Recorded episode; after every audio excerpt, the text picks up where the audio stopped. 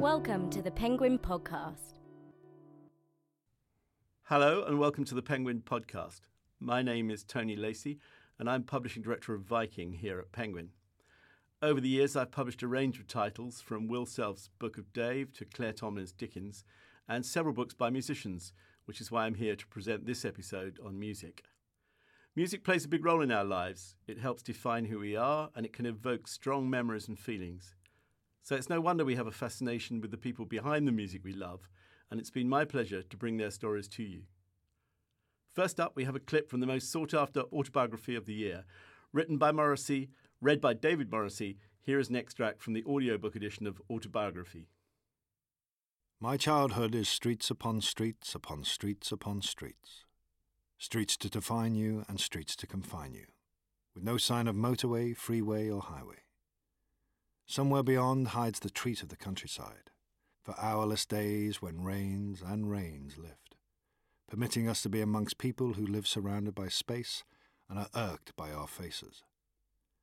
Until then, we live in forgotten Victorian knife plunging Manchester, where everything lies wherever it was left over a hundred years ago. The safe streets are dimly lit, the others not lit at all but both represent a danger that you're asking for should you find yourself out there once curtains have closed for tea. Past places of dread, we walk in the centre of the road, looking up at the torn wallpapers of browny blacks and purples as the mournful remains of derelict shoulder to shoulder houses, their safety now replaced by trepidation.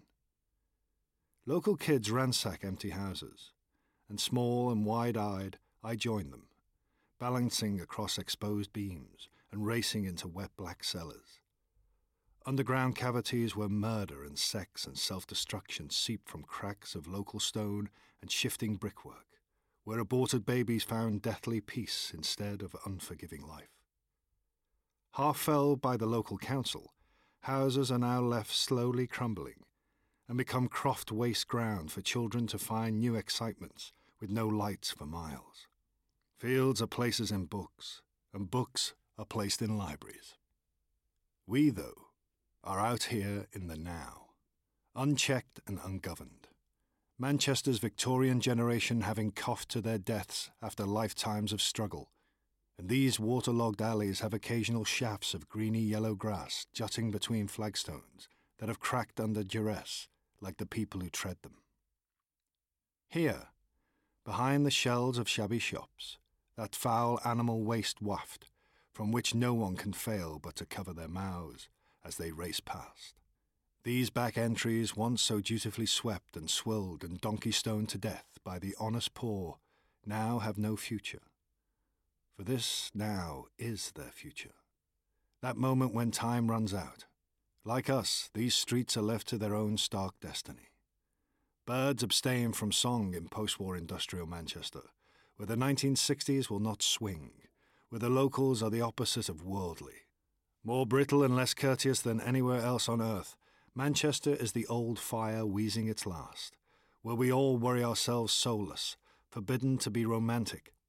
The dark stone of the terraced houses is black with soot, and the house is a metaphor for the soul because beyond the house there is nothing, and there are scant communications to keep track of anyone should they leave it. You bang the door behind you, and you may be gone forever, or never seen again. Oh, untraceable you. The ordinary process of living takes up everyone's time and energy. The elderly muse in bitter ways, and the kids know too much of the truth already. Unfathomably, as we fester, there are casinos and high living elsewhere, first class travel and money to burn. Here, no one we know is on the electoral roll and a journey by car is as unusual as space travel.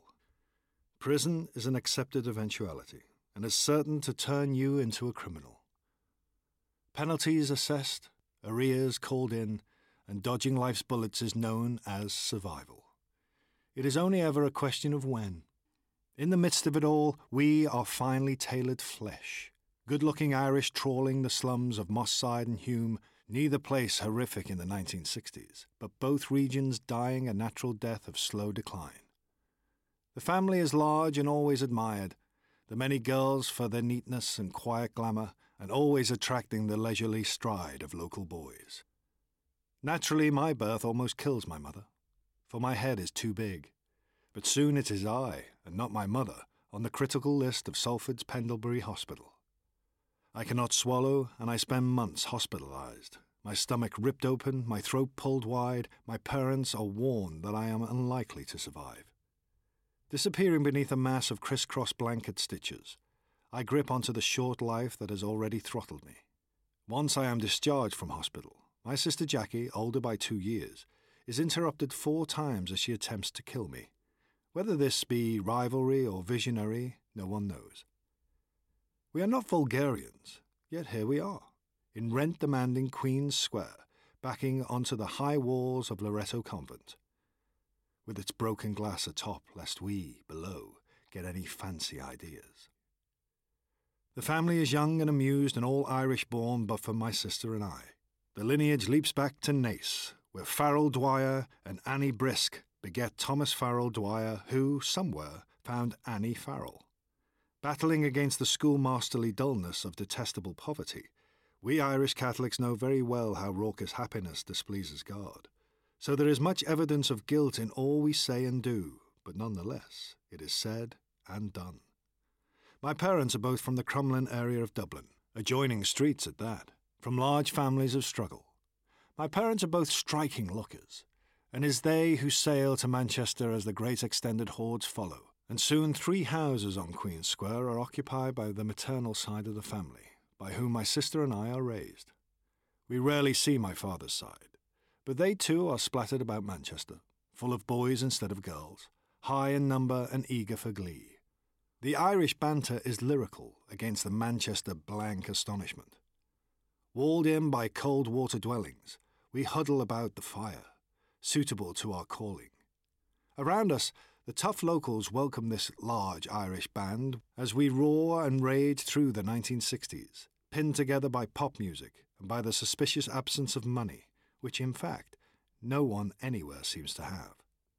Nameless turnings suggest nothing beyond, and we trudge to school ankle deep in slush, half thawed and half frozen, musing on My Boy Lollipop by Millie Small. The school looms tall and merciless in central Hulme as the last of the old order, a giant black shadow of ancient morality since 1842, invoking deliberate apprehension into every wide eyed small face that cautiously holds back the tears as he or she is left at its steps, into long echoing halls of whitewashed walls, of carbolic and plimsoll and crayon blazing through the senses, demanding that all cheerful thought must now die away. This bleak mausoleum called St. Wilfrid's has the power to make you unhappy, and this is the only message it is prepared to give. Padlocks and keys and endless stone stairways, down unlit hallways to darkened cloakrooms where something terrible might befall you. There are floors unused and cellars untouched in rooms unloved by ancestors who were certain that wisdom must lie in a keen self loathing. St. Wilfrid's is an asylum of sorts for Hulme's pitiful poor and although it had been declared due for demolition in 1913, it grinds on, 50 years later, dragging we small children with it, plunging us into its own rooms of gloom. Children tumble in soaked by rain, and thus they remain for the rest of the day. Wet shoes and wet clothes moisten the air, for this is the way. Our teachers, too, are dumped, as we are in St. Wilfrid's parish. There is no money to be had, and there are no resources just as there is no colour and no laughter. These children are slackly shaped and contaminated. Many stragglers stink and will faint due to lack of food. But there is no such thing as patient wisdom to be found in the sharp agony of the teachers. That was an extract from Autobiography by Morrissey, read by David Morrissey, which is out today. Up next is an interview I had with Graham Nash, whose autobiography Wild Tales was published earlier this year. Here he is telling me how extraordinarily there was no music in his house in Manchester when he was young. We were a very poor family from uh, Salford, which I just read recently was one of the largest slums in England. Yeah. Of course, I didn't know that, you know. Yeah. Uh, there, so there was no music in the house. My, I used to whistle and sing harmony with my father when he would uh, walk me uh, through the park to the movies when we'd go to the to, to the flicks, you know. Yeah. Uh, but I had no music in my life. But we he had a, he had a bit of a voice, did he? Um, not that I remember, just that he, he was a he was a jolly fellow, you know. He Yeah. was a big big lad. Yeah.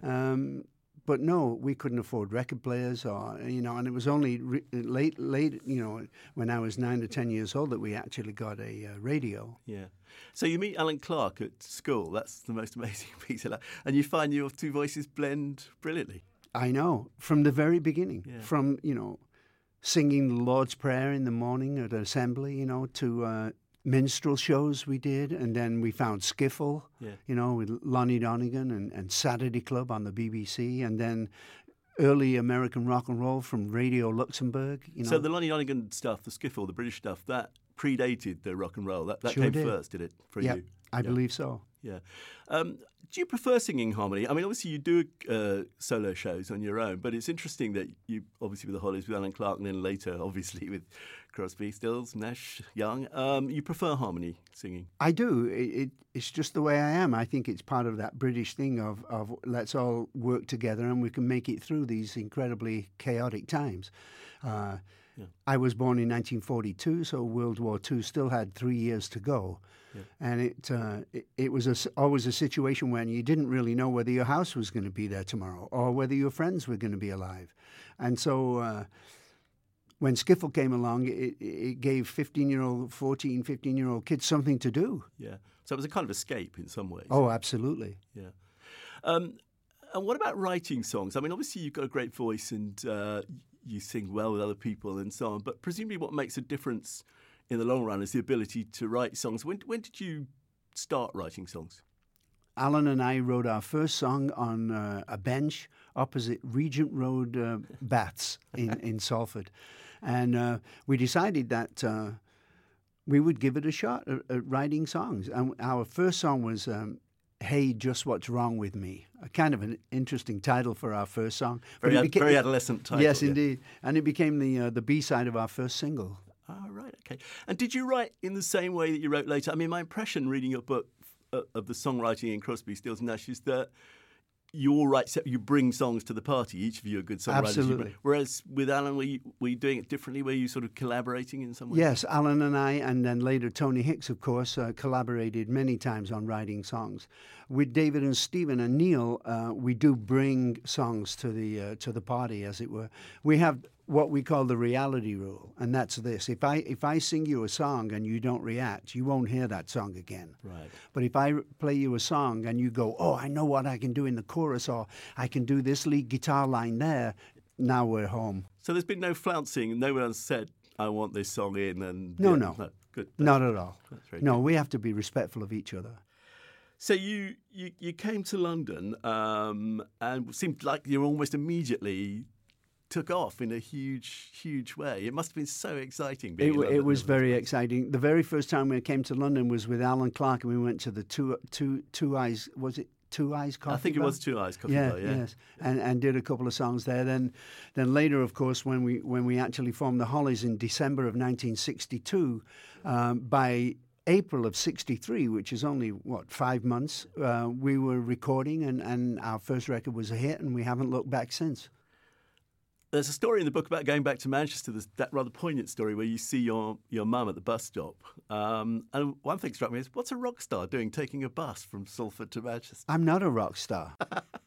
you remember you trying to tell me that somebody from the Hollies took buses? Yeah, no, I, I, I've never seen myself in those uh, through those eyes. I, I, I'm, I'm glad to be alive. I'm grateful to be creative. Right. Uh, I, I'm, I'm so happy to be a part of the human race, and I, I, I don't see myself as a rock star at all. That was a short clip from my interview with Graham Nash, and you can listen to the entire interview on the Penguin Books SoundCloud channel, www.soundcloud.com slash penguin stroke books. Graham's book Wild Tales is out now in hardback and ebook, a brilliant gift for all fans of the Hollies or Crosby Stills, Nash and Young this Christmas. Time now for another rock star, Tim Burgess, lead singer of the British rock band The Charlatans. Here's an extract from his autobiography, Telling Stories. In 1982, everything was different. Everyone was suited up and drinking away their wages in neon and pastel funk dens like Pips and Rotters. This was before any kind of nod towards metrosexuality. city centre nightclubs were little more than weekend hunting grounds for a liaison with the opposite sex. I grew up in a town called Northwich, 20 miles outside Manchester, which was our closest big city.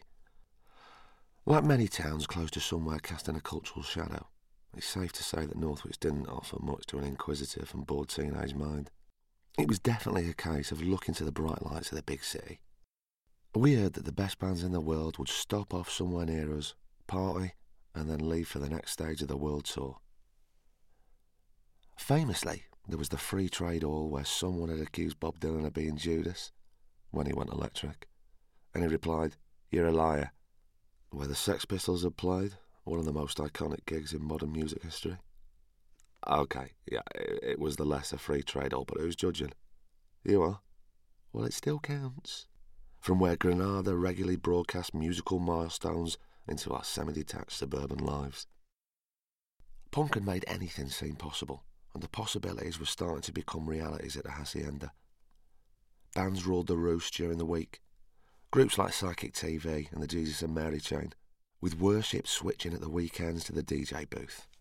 So began the rise of the DJ cult. In the mid to late 80s, I'll be there most Tuesday, Thursday, Friday, and Saturday nights, making the 20 miles each way pilgrimage from the village of Moulton, near Northwich, to the corner of Whitworth Street West. Any given Tuesday or Thursday night, I could pretty much guarantee a ride back home. But on Fridays and Saturdays, it was a little more complex. I had to walk, a feat made all the more psychologically daunting by the fact that Northwich isn't even in the same county. The club would close at 2am, and we, always Ronnie, often Frank, and occasionally Cheddar and Staggy, would set off down to Deansgate, through Old Trafford, past Man United's ground. We'd pass by Morrissey's old house in Stretford, then on through Sale, before arriving at Altrincham train station at about 5am.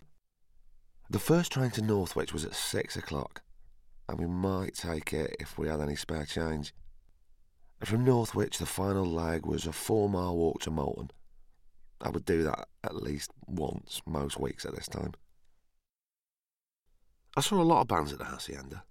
Death Cult, who were formerly Southern Death Cult and later became The Cult. The Fall, Orange Juice, A Certain Ratio, Section 25. But the most important band I saw there was New Order. They were brilliant at any time, but beyond belief on an otherwise ordinary Tuesday night. Thursday night saw resident DJ Dave Haslam host a temperance club, and although it was thought of as an indie night, the playlists were varied. New Order again, the Rolling Stones, Public Enemy, the Smiths, Mantronix, Sonic Youth, EPMD, and the Brilliant Corners. These nights, a really important part of the Hacienda story, are sometimes lost in the all too often rewritten history of the club.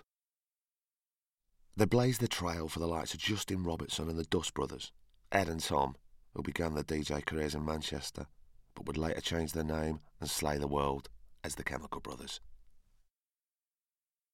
The Hacienda was like a new friend, recommending music, always being there for the good times and sometimes the bad. It was there I would witness the changing face of youth culture. Anyone who considered themselves anyone in Manchester's fashion elite would be sprawled on sofas, looking cool and being seen.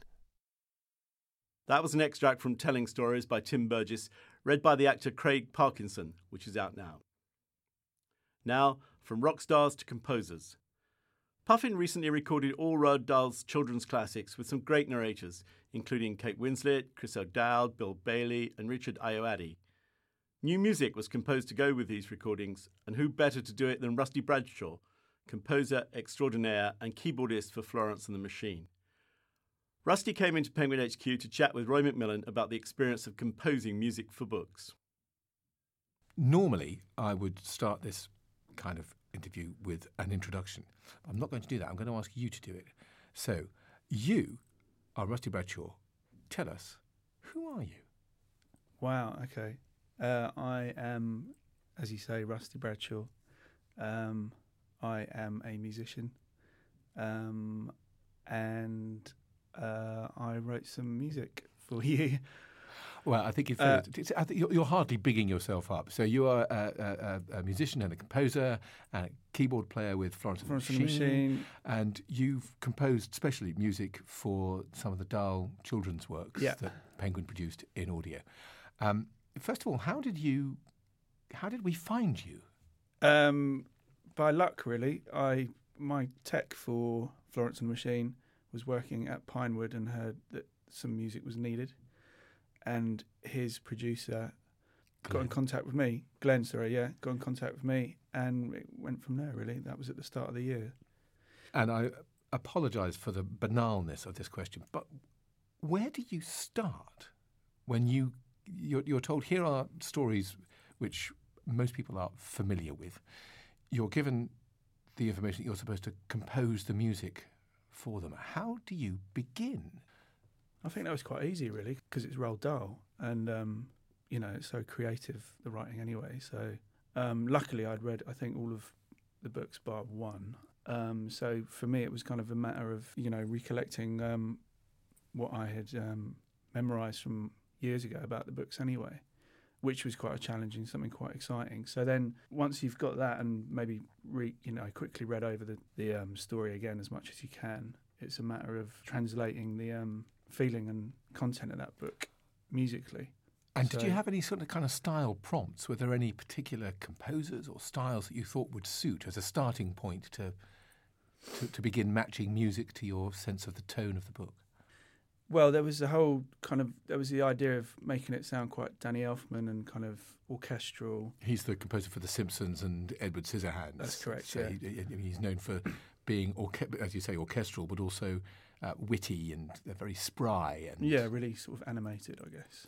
And yeah, I mean, if you look at a lot of his work, it's kind of it's not loop. It doesn't revolve around loops. It's constantly growing and changing and being dramatic and you know building and has lots of crescendos and stuff. Um, so I did try and do a lot of that with some of the books. I wanted to kind of like, although I was writing it all on a computer, I really made an effort to have uh, you know stuff speeding up and slowing down. So it felt a bit more like an orchestra would and stuff, and um, that allows for more animation in the music as well, if you know what I mean. So, And where do you start? Do you sit- do you sit at a keyboard and and, and work on a theme? Do you just Yeah. And and is it literally? Uh, uh, uh, I'm going to use the word playing, but I mean uh, exploring an idea until something begins to work. What's the process involved? as you say, well, I'm a keyboard player, so a lot of it was sitting at the piano and coming up with a melody and stuff. Um, quite weirdly, though, I've take, really taken to the um, voice, the dictaphone thing on iPhone. So quite often, I'll be walking to the tube from my house in the morning and have an idea in your head, and then you can just you can literally walk down the street and you've got a melody, hum it into there, get to the studio, work it out on the piano, and take it from there. So that's pretty convenient. That um, dictaphone thing, I've got to say. Um, yeah, and then you just kind of you've got the melody and stuff, and you work out the chord progression, and obviously there's a time limitation as well because it can't go on for three minutes, two minutes. I think it was um, Glenn kind of gave me the brief that it was practically a minute for each title. That And that's not long to, to establish a theme, develop it, change it, and what have you. That's quite it's quite a That's true. skill. Yeah. I mean, it's not a, you know a conventional song would be what three three minutes twenty, which you're kind of used to working in sort of verse, chorus, verse, chorus, middle eight, chorus structure, aren't you? So with this, it's more of a kind of like you know it's got a build and it's got a climax at 52 seconds and full, you know, and have reverb tails falling out and die down by a minute. So, but it's you know it's possible. Um, um, you can get a lot done in that amount of time as well, you know. And I, also, I don't think you want it any longer for an audiobook. You're introducing the reader, aren't you? And then it's up to them where their mind gets transported by the narrator, I guess. So, And for you, had you had experience of doing this kind of thing before? Um, not for a a book, no, but for other media stuff, I have. Yeah. Um, so, no. Guess. you can admit it now. um, yeah. But uh, but other sh- but other short form you had had. Yeah, kind of like small bits in films and stuff and um, TV shows, maybe. Yeah. And you say you were working on a computer, but trying to make it sound orchestral. So, Mm. um, were you able to hear, as it were, the sort of completed version as you were sitting at the keyboard, or did it uh, then did, you send it away to get enhanced in any way, or did were you aware exactly how it was going to sound when you completed it? Um, I think so. Yeah, you kind of. I mean, you, once you've got that melody written on the piano, you kind of think about what instruments are going to represent the um, characters in the book and the tone of the book. You know, I mean, with the BFG, uh, instantly I thought of a tuba because that's kind of like low and plodding and sounds fat. So, I mean, that was one instrument that specifically came into my head. And then um, with something else like the Twits, I wanted something that was obviously really cheeky and menacing and like I kind of used a minor scale. And then um, with that track, I, I kind of referenced, um, do you know the film The Third Man? And the theme music for that, which is played on the zither. So then I, I actually went to talk to a zither player in, in Goblin Music in London, who I met, a guy called Alistair, who was charming and the most interesting man you could meet. And he wanted a fortune for playing on a minute's worth of audio. So I actually used a zither plugin, um, which is a bit of software. Um, so I played that on the keyboard, so to speak. But yeah, you can, you know, Any other specifics for the, the, the other ones you were talking there about? So you had the tuba for the BFG and the, managing to get a zither into the uh, into the twits. What about uh, I Um, mean Charlie or Matilda or Charlie had a trump in it, yeah. Charlie had a trumpet in it, and um, I did. I guess I was kind of trying to like, because it was orchestral. I was trying to, um, and so much of it was on, you know, written in the computer. I had to try and make the effort to make it sound as realistic as possible. So quite often I'd overdub an acoustic instrument or instruments as much as I could uh, over the top of computer-generated orchestral sounds. So that helps to take it away from that kind of written in in the computer kind of sound, if you know what I mean. So yeah, Charlie had a trumpet overdubbed, BFG had a tuba. Um, I think I played the tin whistle on the um, Danny and the Champion of the World. So I went down to Hobgoblin Music again and bought a tin whistle. So that was good fun. Well, there was. I mean, you've mentioned using a tuba and a trumpet uh, and a tin whistle, but if, but but for uh, I mean, admittedly, finding the third man as appropriate for the twits is quite recondite. But even more esoteric, you got a theremin for the magic finger. Tell us a bit more about that. Um, I yeah, I got a hold of a theremin. I bought one. Uh, I thought it'd be really easy to play, and it's the hardest instrument to play. I mean, just in, ca- just in case people don't know, it, it's one of the first electronic instruments ever made, and it's it, it- looks a bit like a there's a a, a a vertical pole and there's a horizontal section, and you create sounds by effectively getting your hand closer and further away from the various different elements of it. It's a Yeah. it's a revolutionary thing, but it's very unusual and uh, extremely difficult to get hold of. I'd have thought. Um, no, uh, the company called Moog, who make a lot of synthesizers, they they produce one. They're not too expensive, but um, I mean, as you say, yeah, you move your hand to change. There's two controllers. One changes the pitch, so if you move your hand towards it, it will increase the pitch, so you'll get higher. If you move it away, it will lower it. And the other hand is used to um, increase the volume and decrease the volume. But the amount you move your finger by, changes uh, the pitch by the mo- you know small, the smallest movement will change it enormously. So um, I did sit down thinking, you know, I'm a genius. I'll learn this in two seconds, and um, I've quickly realised that it's you know an instrument that takes years to master. So what I did with that with that track was use it as a kind of just constantly um, increasing and decreasing pitch sound rather than actually manage to play a melody which is probably a bit disappointing to myself, but it still sounds good because it's such a kind of ethereal, spooky sound anyway.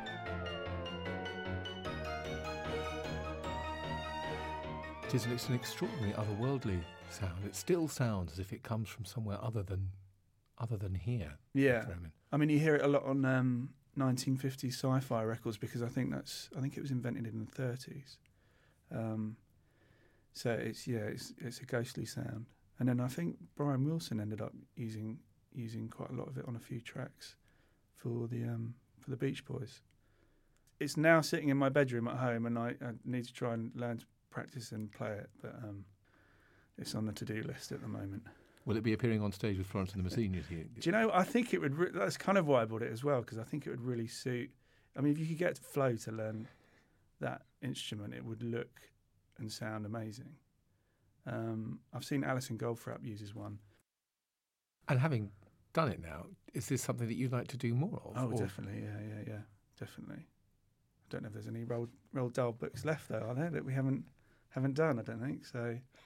Um, but yeah, no. Hopefully, moving into that kind of cinematic thing is something I'd really like to explore. I mean, it's it's a really creative um, musical area, isn't it? So, writing for picture or audio, yeah. What an absolute pleasure to meet you. Thanks very much. Thank Steve, you very much. in. Yeah, brilliant. That was Rusty Bradshaw talking to Roy McMillan about composing the music to the new Roald Dahl children's audiobooks, which are available to buy on CD now. Finally, we're going to end this episode on our authors who have a fond appreciation of music. Nick Hornby, author of best selling titles Fever Pitch, High Fidelity, About a Boy, and most recently Stuff I've Been Reading, has written a number of pieces on music, as well as film, TV, art, and other cultural topics, which have been brought together in a new Penguin Specials ebook called Books, Movies, Rhythm, Blues. Here's a short reading from his piece entitled Pain in My Heart. There is an old R&B song that goes, I'd rather be blind, crippled and crazy, somewhere pushing up a daisy, than to let you break my heart all over again. I used to love this song. I would listen to it uncritically, admiring the singer, the late, great and unjustly obscure O.V. Wright, who often seemed to have left his false teeth behind on recording days, but who could build up a pretty terrifying head of steam despite the whistling noise, and the arrangement and all the other things that pious, white 20-somethings are supposed to admire when they listen to R&B songs.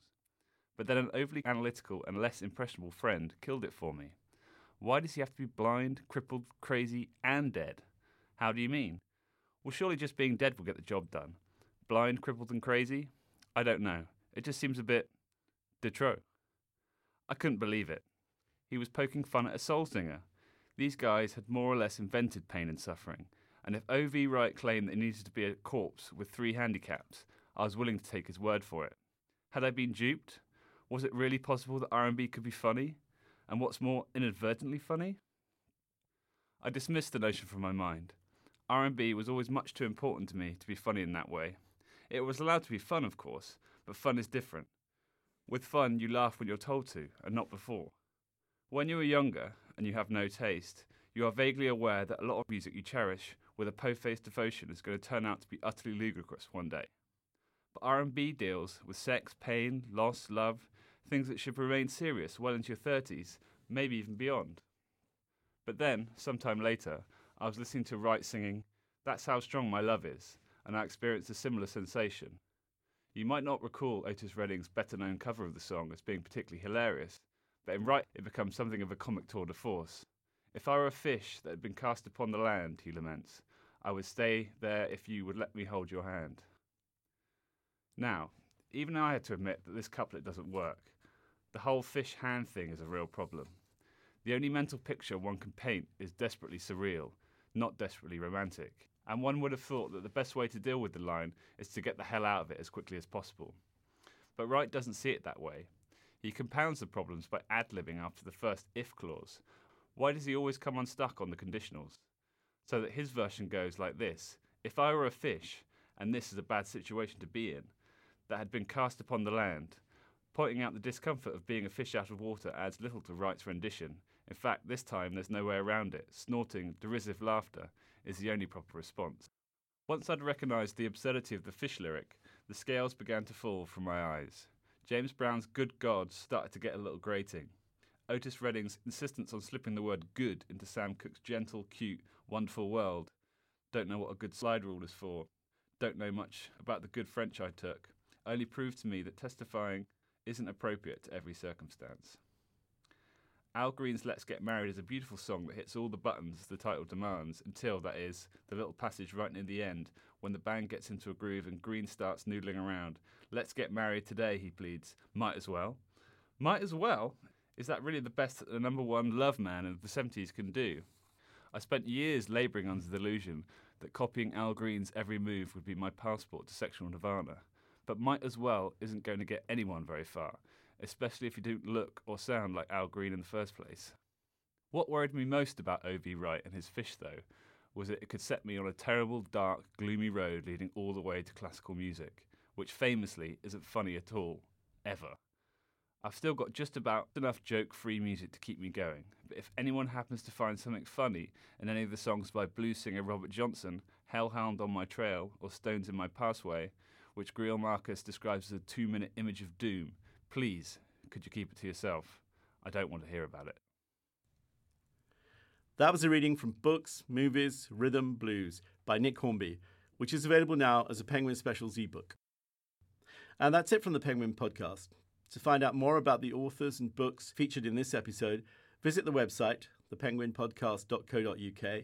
And if you have any comments or suggestions, you can email them to podcast at uk.penguingroup.com or find them on Twitter at Penguin Podcast. You've been listening to the Penguin Podcast.